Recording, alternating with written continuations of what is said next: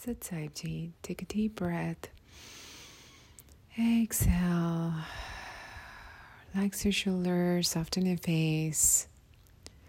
And keep this long, deep breaths as we dive into our story today. Just for a change, we'll start without a monk and we'll bring monk at some point. so there were two friends, or two kids who were friends growing up, they used to play a lot of games together. And, you know, friend A, Ram, and friend 2, Sham. Let's name them. So, Ram and Sham, growing up, they pl- used to play a lot of games together. But then, as they were growing up, Ram started to grow a little more competition kind of feeling towards Sham. And Sham was still feeling, you know, all the friendly, uh, fuzzy feeling towards Ram. And they used to wrestle a lot, you know, the wrestling. And Ram always used to win the wrestling. And finally, Sham got tired of, you know, being defeated by Ram every single time. And then they started exploring different hobbies. Finally, Sham discovered, or kind of like, you know, fall into this hobby of gardening. And he started growing plants and this and that. And apparently he just became so good at this that he will go to state competitions with the flowers or vegetables he's growing. And everybody used to praise him. And then he's uh, ram used to uh, you know some sometime feel bad about things and then he's you know brought his competition into this hobby and he's always trying to compete with Sham, but he was just not that good. So Ram, you know, will always be on second place, and Sham is always winning these vegetable or these flower competitions and these fruit competitions. And this just made Ram so mad that in, instead of being friends with Sham, the whole competition feeling drives them away, and now he saw Sham as his biggest enemy. Just changing, you know, a friendship, a good friendship changed or converted into enemy or enmity just because of competition. But then again, Ram never won a single competition. Sham always have this winning streak whenever he took his flowers, vegetables, whatever he grew, it just had a very, as if he's blessed with this kind of talent to grow plants. Anyways, and this continued to grow on, like, you know, the distance between these two friends, or who used to be friends at one point. One day, they had a monk visiting their place or their village, and this monk was sitting under a tree, and both Ram and Sham happens to be at the same place around the same time, irrespective of their differences among each other.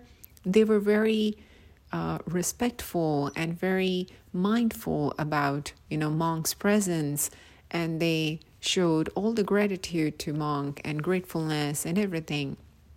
And then Monk was kind and enlightened Monk not just any ordinary monk.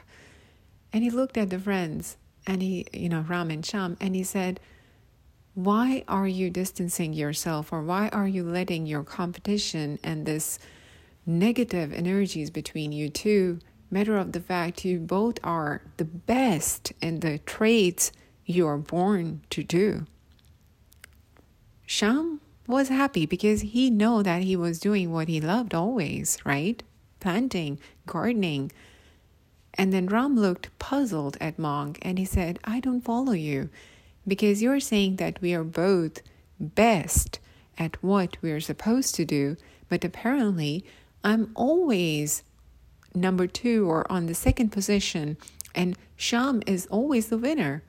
The monk smiled and he said, Yeah, because you're competing, but that was not your talent. Your talent was wrestling you were supposed to do the wrestling and that's what your your game or your uh, you know that's what your destiny was and instead you let that destiny go to waste because you just fell into this competition Ram realized his mistake.